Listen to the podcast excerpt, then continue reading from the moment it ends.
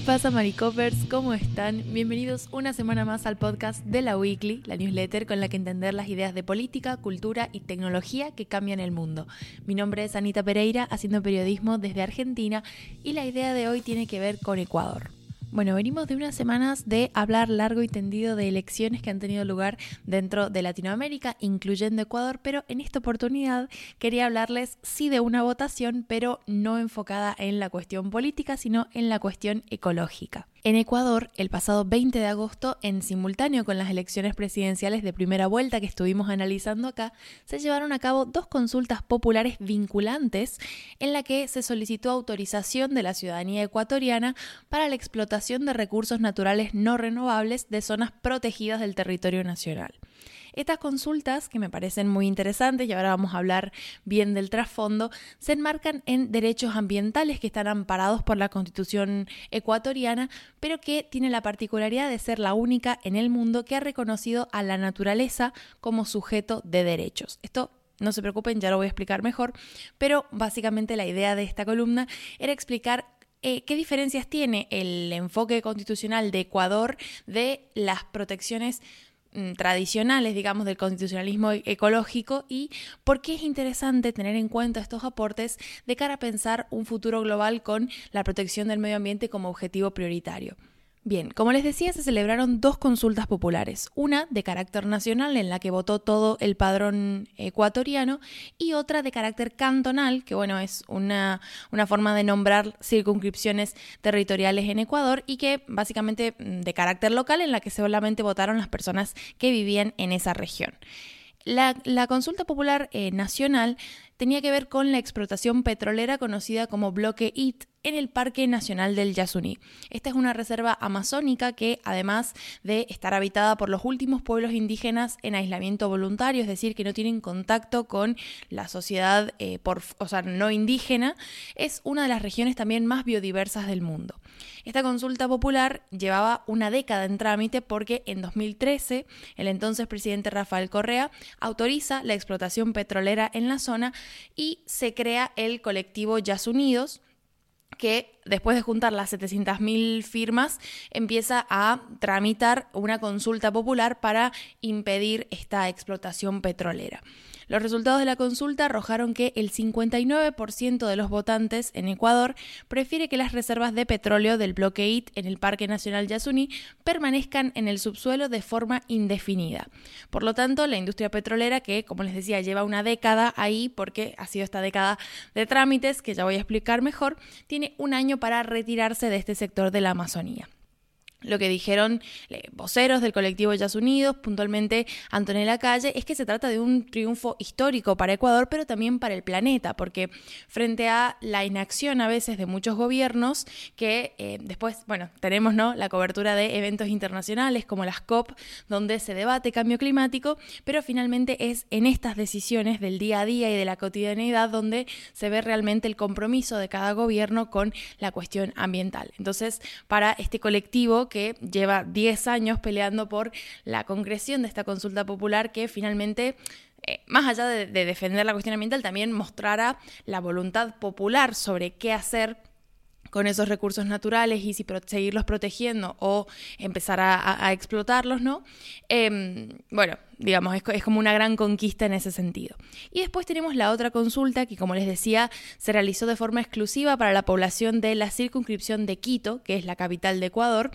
y consultaba a sus habitantes sobre la explotación y exploración minera metálica dentro de la Reserva Natural del Chocó Andino. Tanto esta reserva como la reserva del Parque Nacional del Yasuní están considerados por la UNESCO declarados como reserva de bioma justamente por esta riqueza en términos de biodiversidad. Entonces, bueno, también fue una iniciativa ciudadana, se impulsó por el colectivo Quito Sin Minería, se realizó una recolección de firmas, pero la particularidad que tiene es que es la tercera consulta popular cantonal que se realiza en el país para impedir la actividad minera. Es como hay un par de antecedentes sobre eh, consultas referidas a la actividad minera de carácter eh, más local, ¿no? Como mm, directamente delimitadas y en ese sentido la consulta del Parque Nacional Yasuní, bueno, tiene esta cuestión eh, específica y nueva de ser una consulta nacional en la que toda la ciudadanía ecuatoriana tenía la posibilidad de participar. Lo que se hizo en esta encuesta puntual sobre la cuestión minera, eh, bueno, los ciudadanos tenían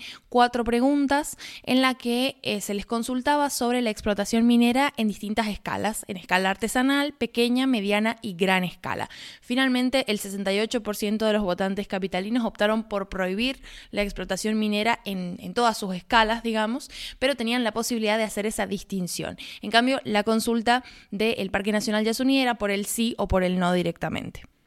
Ahora bien, como les decía antes, lo que me interesaba era hablar del el contexto constitucional puntualmente de Ecuador en el que se han celebrado estas consultas, porque evidentemente Ecuador tiene una tradición diferente de muchos países latinoamericanos y del mundo con respecto a cómo tratar la cuestión ambiental. A mí lo primero que me surgió fue el hecho de que, bueno, en Argentina sería bastante impensable el hecho de consultar a la ciudadanía sobre si hacer uso o no del recurso natural. Es como una decisión que en general queda a discreción del Estado y por lo tanto del gobierno de turno. Entonces,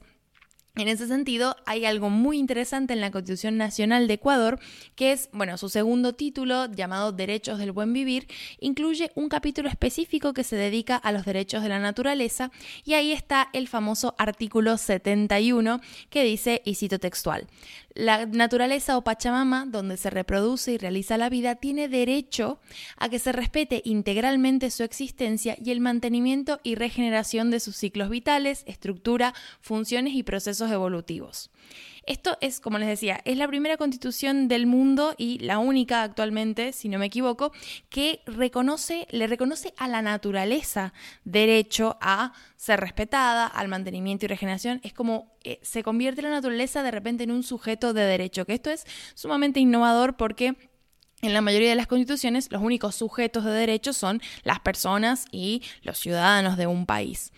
En el caso de Ecuador, este derecho, puntualmente concedido a la naturaleza o Pachamama, solamente puede ser soslayado a nivel de constitución si la Asamblea Nacional aprueba considerar que un proyecto es de interés estratégico superior a nivel nacional. Ese fue el argumento que finalmente esgrimió el expresidente Rafael Correa en 2013 para decir, o sea, para llevar adelante la explotación petrolera en el bloque I del Yasuní. Lo que se argumentó es que los aportes en materia económica y también en la generación, por ejemplo, de trabajos que iba a traer este proyecto, estaban como eh, ubicados en un interés superior al de la protección ambiental. Esto Rafael Correa también lo hizo con un apoyo de la mayoría en la Cámara, en la Asamblea Nacional de su mismo partido. Entonces, como en todo sistema político, también funciona por una cuestión de alianzas y finalmente fue esa condición lo que le permitió a él llevar adelante este movimiento. Pero ni bien surge esta cuestión en 2013, como les decía, nace el movimiento Jazz Unidos que consigue superar el mínimo de firmas necesario al poco tiempo de ser creado pero está, bueno, estuvo 10 años ¿no? en constante batalla con el Estado y con el gobierno que intentaba impedir la consulta, invalidando las firmas y a través de distintos recursos. Este proceso legal fue sumamente lento y finalmente lo resolvió la Corte Constitucional, que en mayo publicó una sentencia donde se desestimó a la mayoría de las alegaciones contra este colectivo y ordenó la celebración de la consulta. Pero volvamos al análisis constitucional, que es lo que nos interpela puntualmente de esta situación. En la constitución de Ecuador existe una categoría que es el sumac espero estarlo diciendo bien, pero básicamente es un concepto que viene de la cosmovisión indígena y que atraviesa transversalmente el texto constitucional. Tiene que ver con un paradigma que es diferente de la tradición occidental y que justamente lo que hace es representar un desafío en materia de articulación, porque son consideraciones de cosmovisión, digamos, de, cómo entendemos el mundo, que muchas veces entran en conflicto con las cosmovisiones típicas occidentales y que son las que forman y dan contenido a los estados modernos actuales y también, por supuesto, a las constituciones en las que se explicitan sus instituciones y su forma de administración. Sumac es un término que hace referencia a lo ideal, lo bello, un, cierto sentido de realización y Kaosai representa la vida digna en armonía y en equilibrio con el universo. Entonces, ambos términos, el sumac Kaosai indica eh, la, la, idea de plenitud de la vida. Y este estado de plenitud tiene un carácter esencialmente comunitario y hace referencia no solamente a los seres humanos, es decir, no solamente eh, toma como base la vida del ser humano en comunidad y con un otro, sino que también con el resto de elementos que integran a la madre naturaleza y que permiten la reproducción de la vida. Entonces,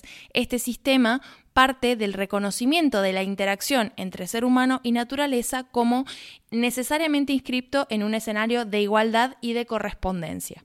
El sumac causai entonces desafía la perspectiva antropocéntrica que tradicionalmente ha ubicado al ser humano en la cima de esta jerarquía dominante y que tiene una relación asimétrica con la naturaleza porque, bueno, es vista como un objeto. Entonces, lo que propone esta nueva perspectiva es considerarla como un sujeto autónomo que debe ser interpretado de manera integral junto con el ser humano. Es decir, la dinámica social no puede estar abstraída del conjunto natural, sino que van, digamos, necesariamente relacionadas. Entonces, lo verdaderamente innovador de la Constitución de Ecuador no es el hecho de que garantice derechos vinculados con la protección del medio ambiente, porque eso está, digamos, en varios países, se llama constitucionalismo ecológico y tuvo su auge en cierto momento de, la historia, principios del nuevo milenio, entonces, em, digamos, algo más o menos conocido. Lo que sí es innovador y en lo que sí es pionera la Constitución ecuatoriana es en abordar el tratamiento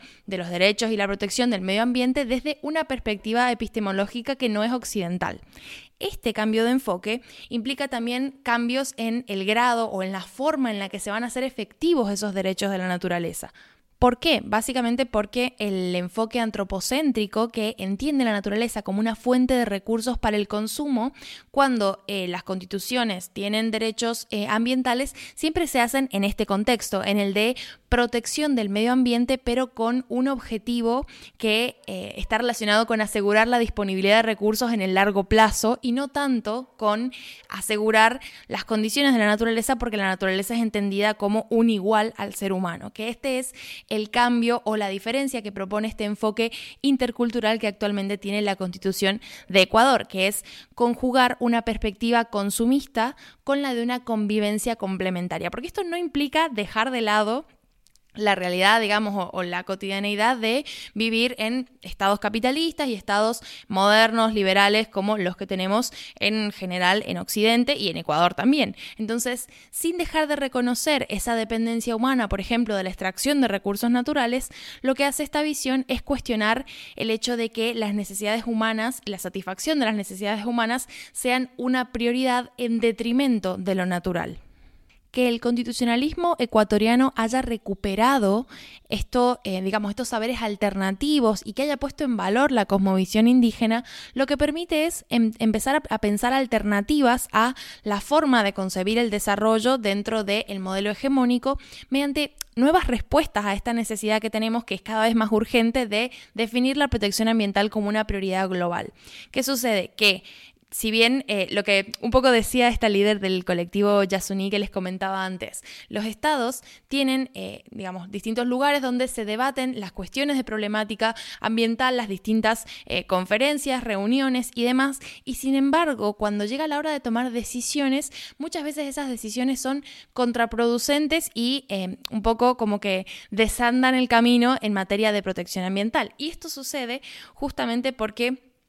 eh, la forma de entender a la naturaleza siempre está vista o en general está vista por los distintos, las distintas constituciones y los sistemas políticos desde una relación asimétrica y extractivista. Entonces, quizás, y esta es un poco la incógnita o la pregunta que traigo a, debate y a conversación con ustedes, quizás para una, una protección más efectiva de la naturaleza y del medio ambiente hay que empezar a repensar o sea, cómo entendemos la relación del ser humano con ese ambiente y con esa naturaleza, cómo cuestionar las bases y por eso es un debate epistemológico y una cuestión de desde dónde estamos parados y qué tipo de... Eh, visión o qué tipo de eh, mirada acerca de cómo funciona el mundo tenemos. No quiero extenderme mucho más en el podcast, en la newsletter he comentado una cuestión que también está reconocida dentro de la Constitución, que tiene que ver con el derecho a restauración de la naturaleza y que va a jugar un papel muy importante en esta retirada de la empresa petrolera del parque Yasuní. Y es algo que ya han estado eh, señalando las organizaciones indígenas y los colectivos sociales porque claro, en esa retirada la idea es que el medio ambiente quede en las mismas condiciones en las que la empresa lo encontró cuando se instaló en primer lugar. Entonces, la, restauración se refiere justamente a eso, a la recuperación de ecosistemas que han sufrido cierta degradación o alteración y devolverlos a una condición que se asemeje lo más posible al estado natural original, previo a esa influencia humana que va a ser algo muy importante en Ecuador porque, bueno, hay un par de investigaciones que hablan de la gran cantidad de pasivos ambientales y fuentes de contaminación que se han acumulado a raíz de la actividad de la industria petrolera. Así que bueno, habiéndoles contado eso, que me parece un tema súper interesante en general, tenía muchísimas ganas de hablarlo con ustedes. quiero que, bueno, si esto les ha suscitado algo, si les ha parecido interesante o lo que sea, me lo comenten, me lo hagan saber porque, bueno, ese feedback siempre es muy positivo. Como saben, en la newsletter hay enlaces para profundizar en otros titulares, otras noticias por si se quedaron con ganas de más, pero si no, hasta aquí ha llegado el podcast, así que muchas gracias por estar al otro lado y nos escuchamos pronto. Adiós.